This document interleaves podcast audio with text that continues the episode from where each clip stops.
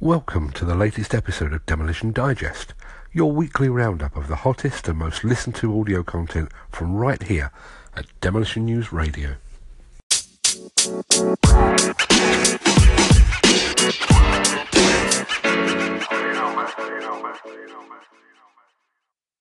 We have a bumper crop of content for you this week, with segments including Influencing from Within. It's at times like these that you find out who your friends are. The unseen cost of plant and attachment theft. One knock knock that is no joke. And our most popular broadcast to date, Pies and Pilgrimage. But first, this. This show is brought to you by Hydroquip, the UK's largest independent provider of on site hose repairs. Call 0845 812 0212 for the 24 7 national call out service. Or download the Hydroquip Job Manager app for iOS and Android devices from the App Store. But we start with our business briefing for the month of September 2017, brought to you in conjunction with the Builders Conference and the BC Live League table, the UK's only real-time register of new construction contract awards. Anyone hoping that the unprecedented high achieved by the BC Live League table in August would be maintained or that it might prompt a boost of in- industry confidence was either naive or out of touch with the realities of the current state of the UK construction nation. Almost £7 billion in contract awards against a single mammoth project and the £11 billion monthly total it created was a freak, an economic glitch, an anomaly. And in true construction fashion, the BC Live League table for September bit back hard the overall t- total plummeting to just over £3 billion and returning the industry to the downward trajectory it's endured in the latter part of the year. Housing related projects contributed more than a third of the league's table's monthly tally with £1.36 billion. Schools, colleges and universities added a further £561 million. Geographically, Greater London was, as ever, top of the pile but once again the region failed to top the £1 billion mark it had been achieving until recently. Furthermore, with the notable exception of July 2017, the number of contract awards gathered during September was the lowest for more than 20 months. If that were not evidence of enough of a continued slowing in demand, then the quarterly roundup of figures most certainly are. The number of projects recorded during the third quarter to the end of September was down 25% on the previous quarter. Take out the freakishly large HS2 related work last month, and the value of those projects was down by 20% against the previous quarter as well. August 2017 was an incredible high, but like all highs, a low is bound to follow, and the coming down in September feels less like a return to what has become a new norm, and more like plummeting off the edge of a cliff. With that continued weakening of construction demand, our show earlier this week, It's at Times Like These That You Find Out Who Your Real Friends Are, seems strangely appropriate. So here it is again. It's at times like these you find out who your friends are. It's a throwaway remark that we've all heard and probably used dozens, if not hundreds, of times. It normally refers to the positive and supportive response of a small and select handful of people during a time of crisis or stress. I know I've said it countless times over the years. But there is another group of friends that takes this a good deal further. An even more select group of friends that rally to your aid at a time when they too are suffering problems or challenges of their own. And it is to those noble individuals to which I would like to give a nod today. I've been on this planet for 52 and a bit years, and I've been extremely fortunate. Despite being a lifetime chocoholic and having enjoyed a career in journalism at a time when you were expected to drink like the proverbial fish, I enjoyed 51 years of good health. Aside from having my tonsils removed when I was 18 and suffering a one-off asthma attack when I was 21, I have avoided hospitals almost entirely. Until 2016. In 2016 the wheels of my personal health didn't just fall off, they imploded, sending shrapnel coursing around my body like a badly executed demolition blast. First up, my appendix burst. Quite how such a small, insignificant and largely redundant organ can cause quite so much pain is beyond me. But trust me, it can. Of course, the fact that I chose to ignore it for six days, putting the pain down to food poisoning, probably didn't help matters. By the time I was rushed to hospital, several of my organs had started to shut down, and poisonous appendix shrapnel was coursing around my body. That was three weeks in hospital. Such was the level of infection that they were unable to operate. Instead, my body was flooded with antibiotics and I was sent home to recover. That didn't go well. Within two weeks I was readmitted as my bowel and parts of my stomach succumbed to the poisoning as well. This was a process and procedure that I would repeat several times. Even though my appendix had imploded, I even managed to contract appendicitis in, in the remaining stump. According to a junior consultant, this is so rare that he intended to write a medical paper on it. Just what you want to hear when you're flat on your back for the umpteenth time. But my guided tour of the UK hospitals uh, was far from over. I'd only been on back on my feet a few weeks when I was involved in a demolition accident that sent me straight back to hospital once again. I didn't pass go. I didn't collect £200. I was just casted off in an ambulance, a brick-shaped dent in the side of my face. You can see the immediate aftermath of that accident in a YouTube video called Accidents Can Happen to Anyone, if you're that way inclined. Where were we? Oh yes, friends. Because of the nature of my illness and subsequent accident, I basically fell off the map. DemolitionNews.com ground to a halt. Demolition Magazine went on an enforced hiatus. Everything stopped. The first time I realised just who some of my friends were was when I finally turned on my iPhone and was hit with a deluge of texts, emails and social media messages checking on my whereabouts. Some wondered where their weekly email newsletter had gone to. Some suggested that I'd given up. A couple thought I'd died. But amongst those were a small handful of persistent respondents whose calls and queries escalated from, Are you okay? to, I'm really worried about you. Please get in touch. It was those same individuals that were quickest to respond also when I had my accident. And it was those same people that also picked up on the fact that my writing and my general demeanour had taken a turn for the worst after the death of my best friend in a motorcycle accident. Those individuals were from across the industry spectrum. Several offered to loan me money to tide me over while I recovered. Some offered me paid work that they could quite easily have done themselves, probably better, just to ensure that my cash flow remained largely positive.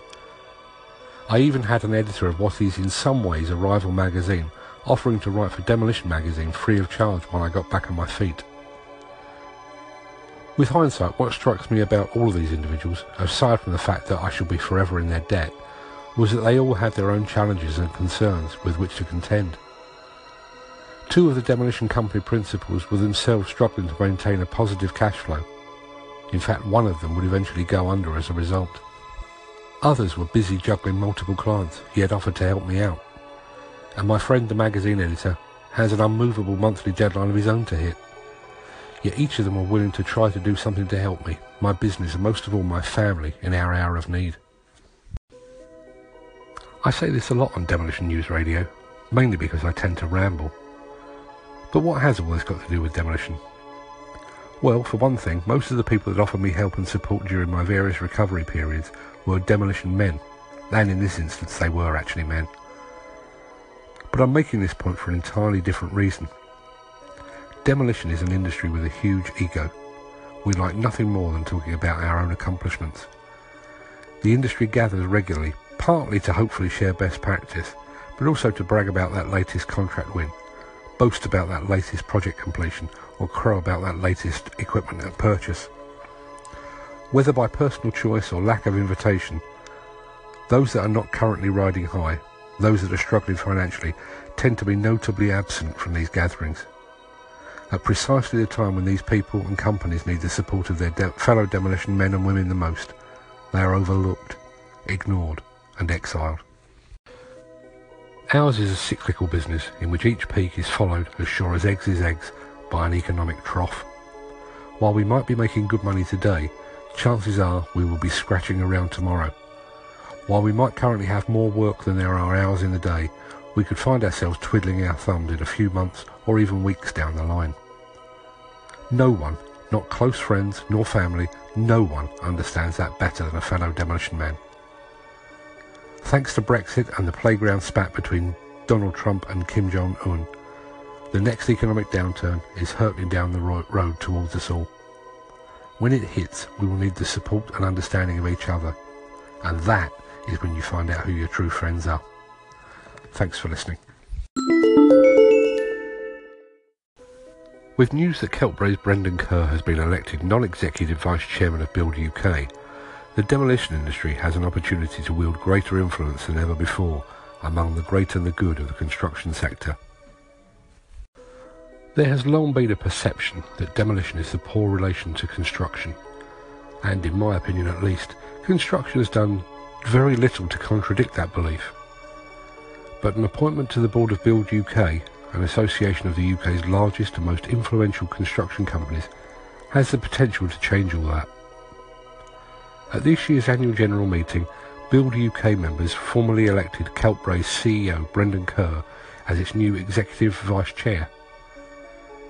Kerr's appointment is for a two-year term and follows the announcement of Keltbray as a new member of Build UK, formerly the UK Contractors Group, earlier this year. The demolition sector has attempted, with varying degrees of success, to exert influence upon the UK Contractors Group and Build UK in the past. But there's always been a feeling that this influence was akin to King Canute attempting to hold back the tide, or, as my father would put it, farting against thunder. Kerr has the, has the potential to influence from within, to present the case for the specialist contractor, to put demolition front and centre. Of course, Kerr's company Keltbray is no longer a pure demolition company.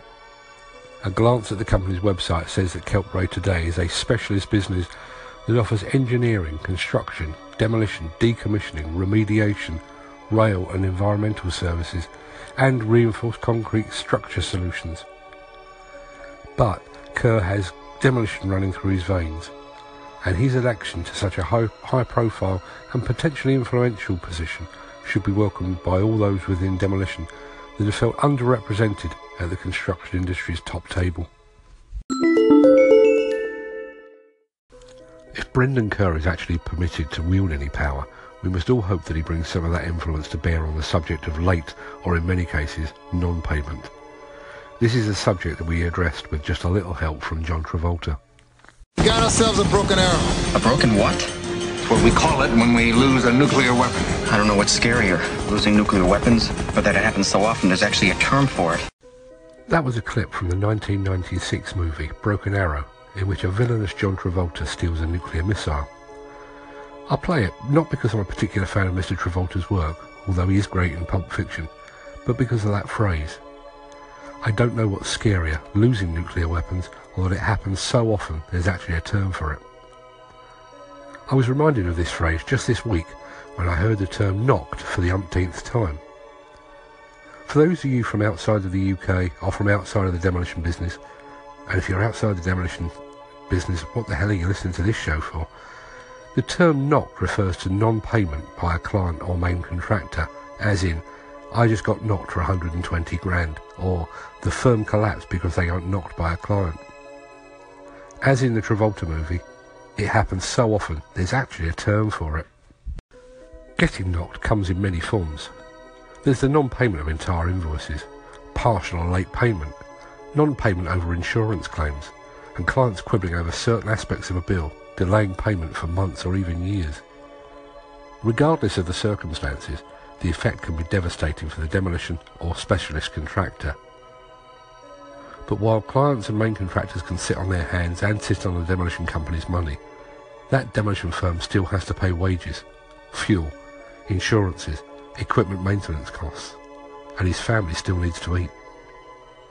There have been numerous, countless attempts over the years to introduce schemes and initiatives to speed up payments to specialist contractors. Some contractors have tried, with varying degrees of success, to charge interest on late payments. But even though this is a recognised legal device, it just tends to piss off the company withholding the money and makes them dig their deal, heels in even deeper. So is there an alternative? I think maybe there is. What if there was a register of late paying clients and contractors? What if that register allowed demolition firms to log complaints anonymously? And what if that register also included details of client and contractor attitudes to training and safety, or if they asked demolition firms to do something unsafe or they were not comfortable with. What if the findings of that register were published by an independent third-party organisation? And what if those findings were shared only amongst named and qualified demolition folk? While you think that over, here's a word from our sponsor. This is a subject that I've looked at over the past few months. I can tell you that the website to gather such information could be built in just a few weeks. I can tell you that it could be built for just a few thousand pounds. And let's face it, we're already communicating directly with every single demolition firm in the UK. So gathering the information and ensuring that it's shared only among the demolition fraternity is no great challenge either. So I'm throwing this out there. If there was a central register that allowed you to anonymously share details of clients and contractors with questionable payment terms or that treated you unfairly in another way, would you use it? Or maybe we should just do it anyway. To quote another movie, If you build it, he will come. being made to wait for payment doesn't constitute theft, although at times it comes perilously close. But the theft of plants is a subject that we addressed this week following reports that AW Demolition had become the latest victim of a targeted attachment theft. I've been writing about the subject of equipment theft for the best part of 30 years. In the dim and distant past, I worked with the Kent Police to compile a list of plant that had been stolen, which I would then publish in Plant Manager's Journal, the magazine I worked for at the time. Later, I hosted a meeting involving the police, insurers, plant hirers and manufacturers, the first of its kind to the best of my knowledge, to discuss how plant theft might be prevented. The fact that plant theft is more widespread and more costly today than it has ever been proves that those efforts were in vain. More recently, I've reported on the advent of a variety of theft prevention and equipment recovery solutions. Indeed, the provider of one such system, Cantrack Global, is a sponsor of this very show. But what all these systems and all my reporting does not address is the unseen cost of plant theft. Sure, we can all calculate the loss of an item or an attachment, but that's only part of the story. Yesterday, my social media timeline was filled with news that AW Demolition had become the latest victim of plant theft. The company lost, or to be more accurate, a thieving bastard had stolen, an attachment and a quick coupler to which it was connected from a site in Telford. But the cost is way more than just the replacement cost of an attachment and a coupler. For one thing, the loss of an attachment could mean a machine and therefore a man unable to work. Given the role of an attachment and a frontline excavator, there is a possibility that this might also mean support machines, a crusher and trucks standing idle too. That then pushes back the completion of a project, and that could very well result in financial penalties. And that's to say nothing of the likely hike in insurance premiums should the theft result in a claim. In short, a low-life scumbag, a thieving bastard preventing an honest working man from earning a living today, has cost another hard-working demolition man a small fortune in raised insurance costs. To make matters worse, there is every likelihood that the attachment will never be reuni- reunited with its rightful owner, and the bottom feeder responsible for its disappearance will get off scot-free. Now this seems like an appropriate time for a word from our sponsor. We're extremely grateful to Cantrack for their ongoing support. We're impressed by their exceptional recovery rate, particularly with stolen attachments, and we'd strongly recommend that you consider speaking to them to help safeguard your machines, attachments and your bottom line. But this really isn't about recovery. This is about a low-life scum-sucking parasite deciding that it's appropriate to take ownership of an item that has cost someone else hours, days and weeks and months of hard work and sacrifice to purchase. This is about someone too bone idle to earn an honest living and, by their actions, preventing one or more hard-working men from doing so. Most of all, this is about the theft of the tools of a demolition man's trade. Several years ago, I attended an exhibition in Las Vegas. I was only scheduled to be in town for two and a bit days, so rather than hauling a laptop bag, together with all my stills and video equipment, I elected to take just my iPad to allow me to report live while I was there. On the first night of my stay, my iPad was stolen from my hotel room. Now, in the grand scheme of things, an iPad, or what is or was at the time about 400 quid, Small change in comparison to the cost of an excavator attachment and a quick coupler. But the result was basically the same. That simple act of theft stole from me not just a gadget, but, temporarily at least, my ability to work. As a self-employed one-man band, I can ill afford such lost time. In fact, one of the other reasons for taking the iPad with me was to allow me to work on the plane, thereby offsetting more of the cost of my trip. The criminal act of that one person took from me several days' worth of work. They prevented me from doing my job. They stole photos of friends and family that I can never recover. And they ensured that a trip I had made on a strict budget went from break even to serious financial loss. To this day, I hope and pray that the thief was run over on his way out of the hotel, ideally by a large truck that was on fire and filled with rabid dogs and wasps. But I digress. My concern is that plant theft, and increasingly attachment theft, has just become an accepted part of the industry. We've come to accept that we will lose equipment every once in a while. We've come to accept that our insurance premiums will rise annually, often through no fault of our own. And we've come to accept that while demolition men and women across the land will work 12 hours a day to feed their families and to provide a source of employment and income for other demolition workers, there are some out there that will just make off with the proceeds of all that hard work and dedication. I sincerely hope that AW Demolition gets back its attachment and its quick coupler. I hope the thief is caught, prosecuted and locked up. Or, better still, I hope that the thief tries to sell the attachment to the wrong demolition man and gets his just desserts delivered by the business end of a pair of site boots that are on fire and filled with wasps. Thanks for listening. In addition to providing us with the ability to seep into your ear holes when you're not paying attention, one of the key reasons behind the launch of Demolition News Radio was to be able to bring you longer, more complex stories with more of a narrative feel. To be honest, as much as I wanted to share this kind of story with you, I had no idea if any of you actually wanted to hear it, at least until last week. We broadcast an episode called Pies and Pilgrimage, featuring Downwell Demolition, Bermondsey, Manze's Pie and Mash Shop, and, weirdly, my dad. And within just a few hours, it had become our most popular and most listened to episode to date. So join me, won't you, as I take you on an audio journey to the town where my father was born. My dad, who is also called Mark, grew up in a tiny terraced house in Green Walk in Bermondsey, southeast London.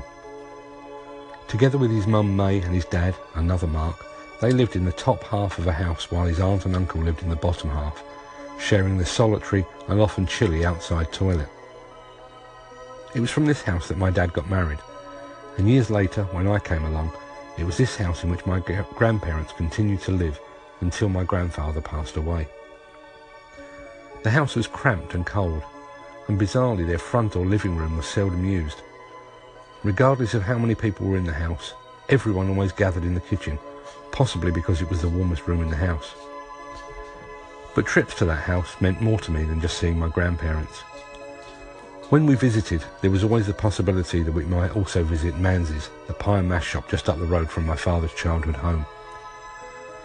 And for anyone born outside London, pie and mash is precisely what it says, and it is so much more.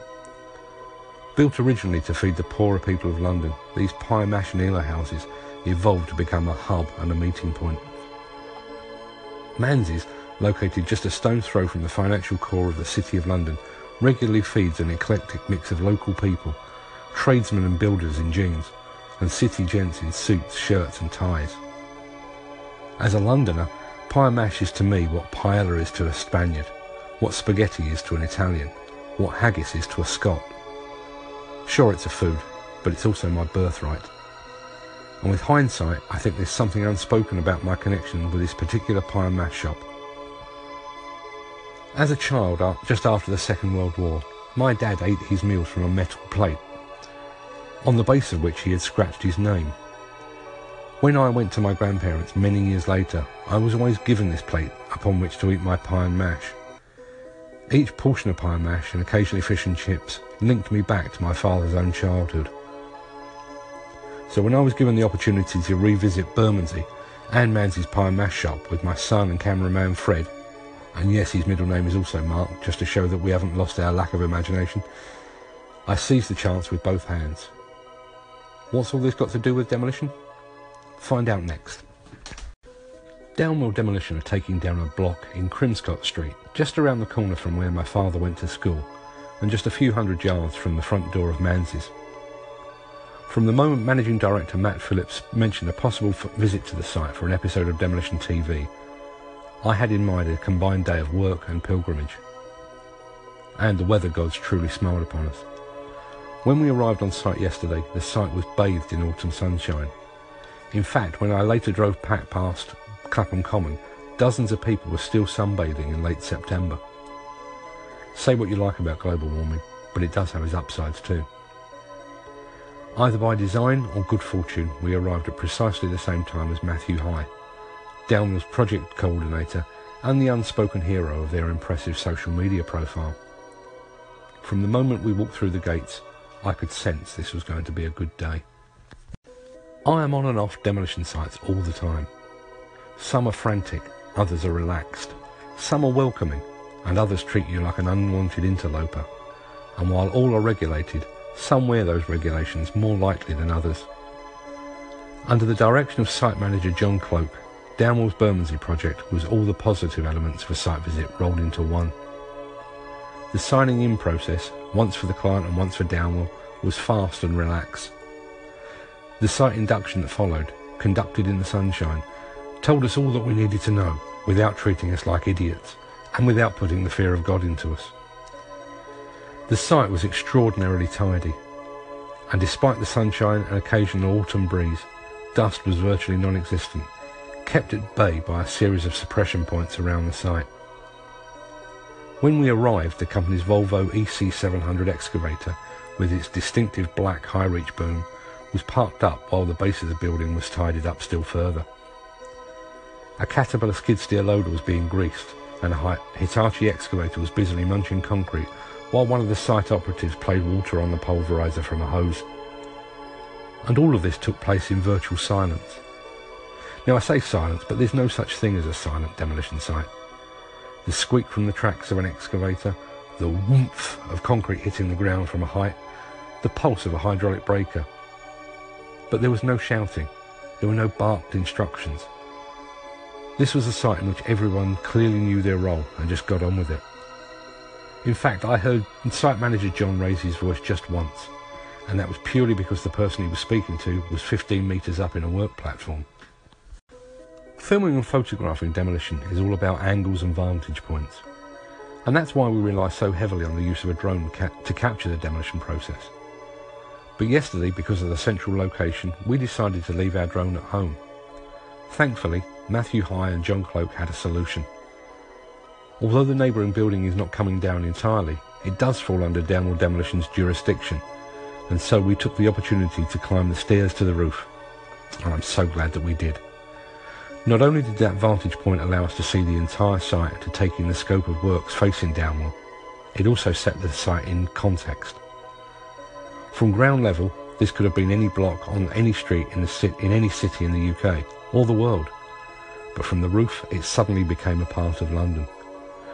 On the skyline, slightly to the left, is the Shard, a stunning testament to the architect's art and one of the most striking buildings in the world. Just to, to the right of that is the jumble of highly individual tower blocks with their equally individual names that make up the City of London. The Gherkin, the Cheese Grater, and the Walkie-Talkie, heat, sh- heat and light shimmering from its reflective front side. Once again I was struck by just how relaxed and orchestrated the site felt. Looking down on the site from six stories up, site manager John could see everyone and everything. But no one was slacking. No one was taking an unplanned break or doing anything they shouldn't. The job just progressed below us like a well-oiled machine. It's a testament to the smooth running of the site that I was largely unaware of the passage of time. In fact, had it not been for the rumble of my stomach reminding me that it was lunchtime, I could have happily stayed there all afternoon but Manze's was calling. Now you need to understand something more here. I was diagnosed with type 2 diabetes about six months ago, and as many have spotted from recent photo and video appearances, my body is now a carb-free temple. I've lost the best part of three stone in weight, and I've been eating like a monk that entire time. But seriously, Manze's. Despite my skinnier frame and the fact that I haven't eaten potatoes in any form for almost half a year, I ordered what was once my usual. Two pies, mash and liquor. And again, if you're from outside London, you'll just have to Google liquor. It's the biggest meal I've had in what felt like forever. I waddled back to the car, full and more than a bit uncomfortable, but it was worth it. By some strange quirk of serendipity, I received an email while we were eating our lunch. Several months ago, I backed a Kickstarter campaign to help a guy called Stuart Friedman publish a new book, The Englishman and the Eel, London's Eel Pie and Mash Shops. Yesterday he sent me an email to say the book is now at the printer and that I will be receiving my copy very soon. I backed the campaign because I love books, because I love pie and mash, even though I don't get to eat it very often these days. And I backed it because I'm keen to read the history of these shops and their part in the fabric of the London in which I grew up. But most of all, I backed the book so that I could get an advance copy to give to my dad. That metal plate from which we both ate decades apart has long gone. Bermondsey has changed beyond all recognition from when I was a boy and even more so since my dad lived there. But pie and mash, like the bond between father and son, endures. So thanks Delmore for a great day out. Thanks Manze's for a superb lunch. And most of all, thanks Dad for introducing me to pie mash, or as you would call it, nectar of the gods. Thanks for listening. We really hope you've enjoyed this episode of Demolition Digest and that you'll share it with your friends and colleagues within the industry. And as always, thanks for listening. If you would like to help support this show, Demolition News, or the Demolition Magazine, please consider becoming a patron. Just head over to patreon.com forward slash demolition news to find out more.